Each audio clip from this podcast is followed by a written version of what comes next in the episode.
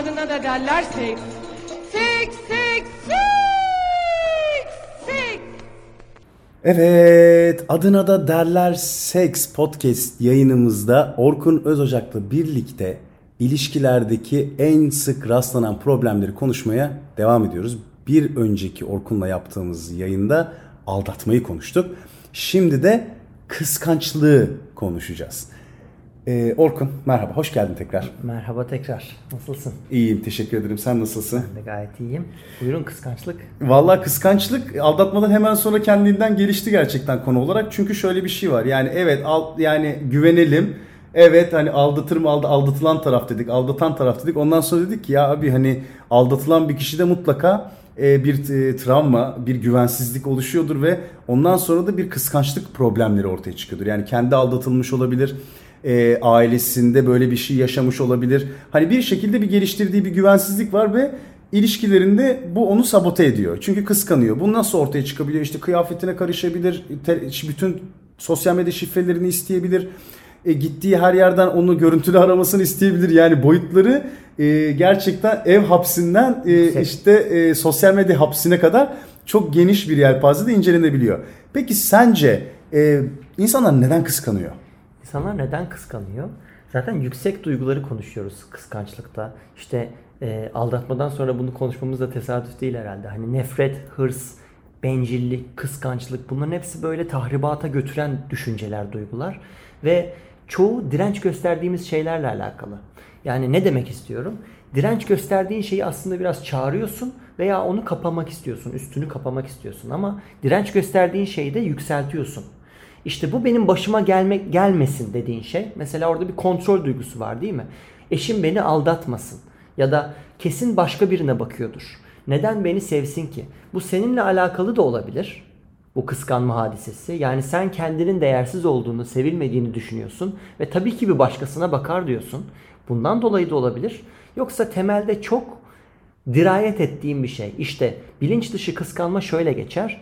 Bilinç dışı kıskanma türünü devam ettirme isteğidir. Sen türünü devam ettirmek isterken bazı tehditler, zorluklar algıladığında kıskanmaya girersin. Ve dersin ki bu kişi benim hayatıma tehdit. Ya da işte eşim böyle bir şey yapıyor olabilir. Erkek arkadaşım böyle bir şey yapıyor olabilir. Dediğin her şüphenin peşinden gidersen de direnç gösterdiğin şeylerle yüzleşirsin.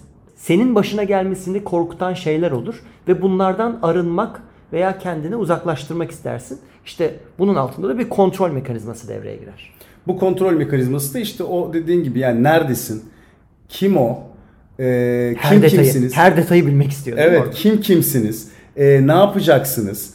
Bu da tabii karşı tarafta bir sürekli özgürlüğünün kısıtlanması ve aslında içten içe de şunu yaratıyor olabilir mi acaba? Yani be- beni kıskanıyor bu kadar, bana güvenmiyor. E o zaman ben de bana güvenmeyeceği şeyler yapayım. Me geliyor mudur acaba? Nasıl terapilerde böyle şeyler rastlıyor musun yani? Yani e, iki taraf için de çok yorucu bir kere o kıskanma hadisesi. Yani kıskanan için de çok yorucu çünkü o da güvenmek istiyor, bırakmak istiyor. Fakat güven bazı insanlar için ekstra ekstra önemli. Bu belki dediğin gibi hani çocukluktan geliyor, geçmişten geliyor veya daha önce canını yakan kişilerden geliyor olabilir. Bir kişiye güvenmek istiyor ve bırakmak istiyor. Bıraksa rahatlayacak, bıraksa daha huzurlu olacak. Onun için de çok yorucu bir şey. Kıskanılan için de eee, yorucu bir şey, yorucu bir hadise. Çünkü o da diyor ki sürekli beni takip ediyor. İşte kız arkadaşım sürekli bana nerede olduğumu soruyor. Kaç kaçıncı dakikada nerede yemek yediğimi soruyor. Full detaylarla ilgili.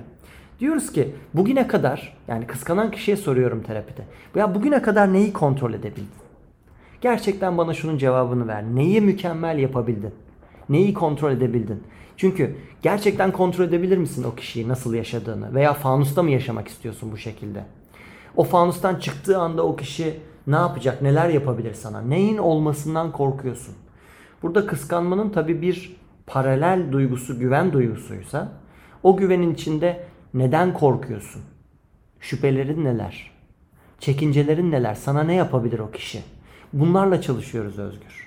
Ve bunlarla çalıştırdıktan sonra diyorum ki o kişiye inanıyor musun? İnan neden inanmıyorsun? Ne yapabilir sana? Hep aslında çalıştığımız şeyler o türünü devam ettirirken rahatlıkla, keyifle, tatlılıkla nasıl kendini bırakabilir karşı tarafa? Tabii kendiyle alakalı da çalışıyor bir kişi, e, o kişi. Ve de güvenmediği insanlara karşı da tekrar tekrar analiz ediyor o kişi. Yani diyorum ki hayatında şu anda kime güvenmek isterdin? E tabii ki genelde ilişkisi çıkıyor buradaki cevap. Eşime güvenmek isterdim. Erkek arkadaşıma güvenmek isterdim. Neden güvenmiyorsun? Buralarla çalışmak bazı sonuçlar veya ipuçları verebiliyor bize kıskanmayı e, azaltmak namına diyeyim. Şey çok güzel ya gerçekten neyi kontrol edebiliyorsun? Müthiş bir soru bence. Hatta benim çok sevdiğim bir laf da vardır hani kontrol ettiğini düşündüğün şeyler aslında seni kontrol ediyordur diye. Müthiş. Yani e, gerçekten insan hani her detaya hakim olacağım derken detayların içerisinde ne kadar kaybolduğunu ve anı ne kadar kaçırdığını bazen fark etmiyor bile. Peki kıskançlığa bir de hem seks hem de antropolojik yönden yaklaşmak da istiyorum. Ebeveyn yatırımı ya da genetik yatırım diye bir şey var. E, bu yatırım aslında kadınların ve erkeklerin birbirinden farklı kıskançlık geliştirmelerine de yol açıyor. Kadının kıskançlığı nedir? İlk sorduğu soru şudur değil mi? Yani onunla uyudun mu?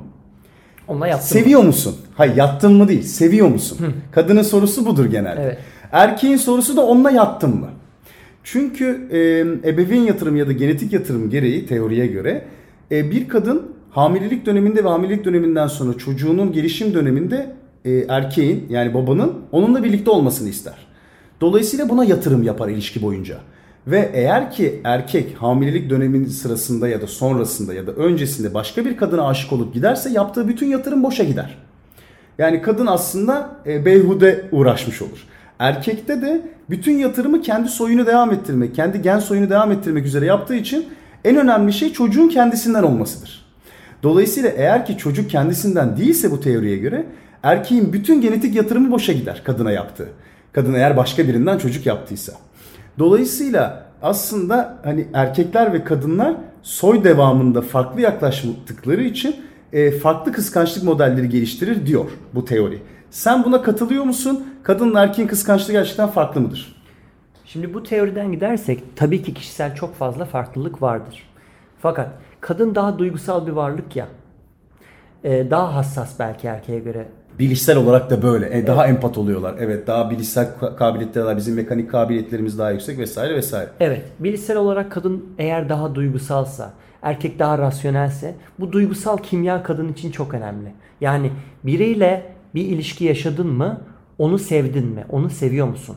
Çünkü erkek o kişiyi, o yaşadığı şeyi sevmişse bu sürekli önüne bir tehdit olarak, engel olarak çıkacaktır. Ve kadın hemen kişiselleştiriyor bunu. Diyor ki neden benimle, benimle bunu yaşamadı?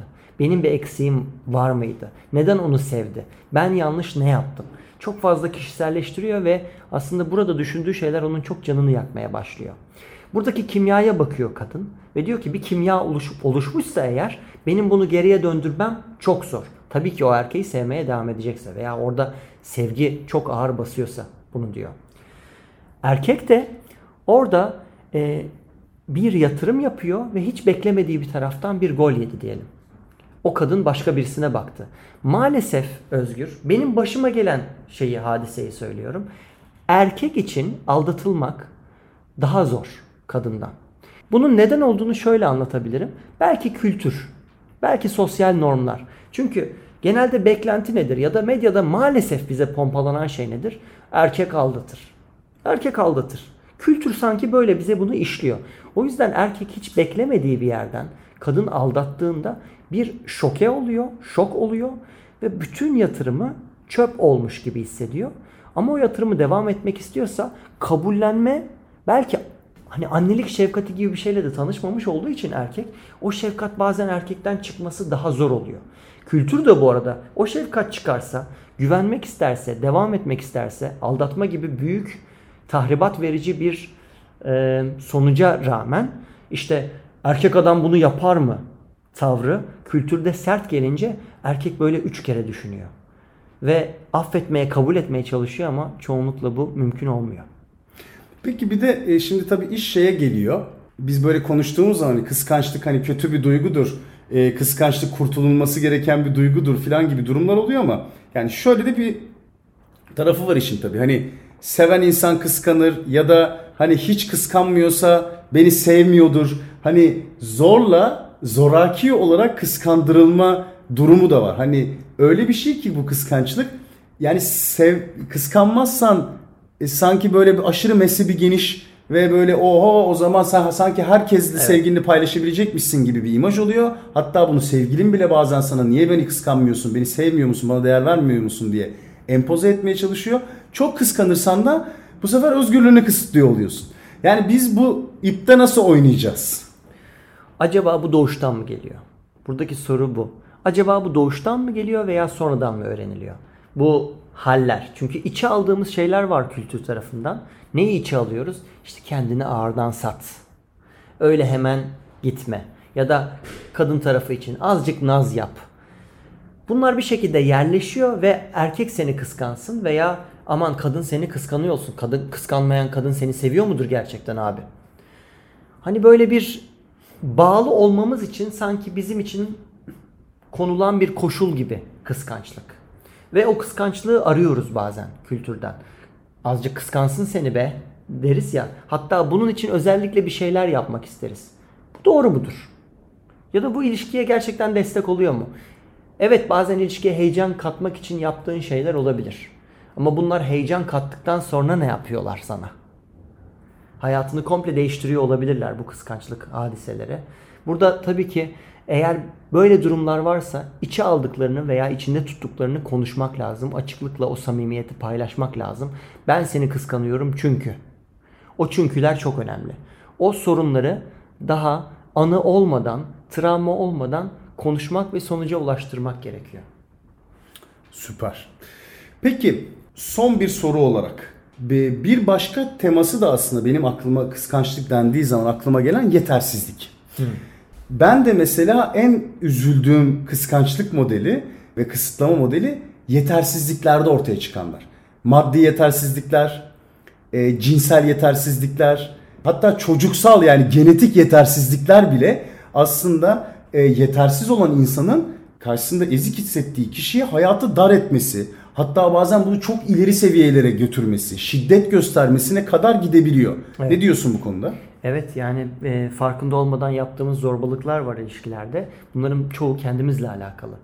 Sen eksik olduğunu düşünüyorsan ve baş, ya da başkasını yükseltiyorsan, diyorsan ki ben onu hak etmiyorum. Bu ben onu hak etmiyorum kalıbıyla, damarıyla yaşasaydın ne olurdu? O ilişkini sabote ederdin. O ilişkini ya benim erkeğimi başkası hak ediyordur derdin veya benim yaşadığım ilişkiyi başkası hak ediyor derdin ve e, o ilişkiyi sabote etmeye, zorlamaya başlardın. Belki zorbalık yapardın, belki kıskançlığa düşerdin. Bunun altında da kişi yine eksikliğini kapamaya çalışıyor ama bunu farklı şekillerde yapıyor. Neden kıskandığını anlaması lazım. Orada ne olsaydı kıskanmazdı veya seni zorlayan, sende kaygı yaratan durumlar neler? Gözlemle. Hangi durumlarda bu kıskançlığa giriyorsun? Belki yaz ve bu yazdıklarını 10 üzerinden puanla. İşte bu kişi çok para kazanırsa ben onu kıskanırım diyor musun? Bu kişi yeni bir iş bulursa bana bakmaz diyor musun? Neden bunu diyorsun? Bu gibi konuların araştırılması o finans belki finansal yetersizlikler dediğimiz kısımda veya bu kişi kendine şimdi bakım yaptıracak ama bakım yaptırıp ya da erkeğim spor yaptırdıktan sonra beni ne yapsın diyor musun? Neden burada kıskançlığa giriyorsun? Süper. Ama bu tabii ki seks, para ve çocuk bambaşka bir konu. Hani bunu sadece kıskançlıkla sınırlandırmayalım. Bunu bir sonraki programda konuşmak üzere park edelim. Arkadaşlar adına da derler Seks Podcast yayınımızın sonuna geldik. Orkun'da bu sefer kıskançlık konuştuk. Bir öncekinde aldatma konuşmuştuk. Bir sonrakinde seks, para ve çocuk konuşacağız. Bunlar ilişkileri nasıl etkiliyor ve de kadın erkek ilişkilerinde seks, para ve çocuğun önemi nedir? Bunlardan bahsedeceğiz. Orkun çok teşekkürler. Ben teşekkür ederim. Evet yayınımız bitmiştir arkadaşlar. Lütfen bize soru sormayı ihmal etmeyin. Bizi dinlemeye devam edin. Adına da derler seks şimdilik bitti. Adına da derler seks. Seks, seks, seks.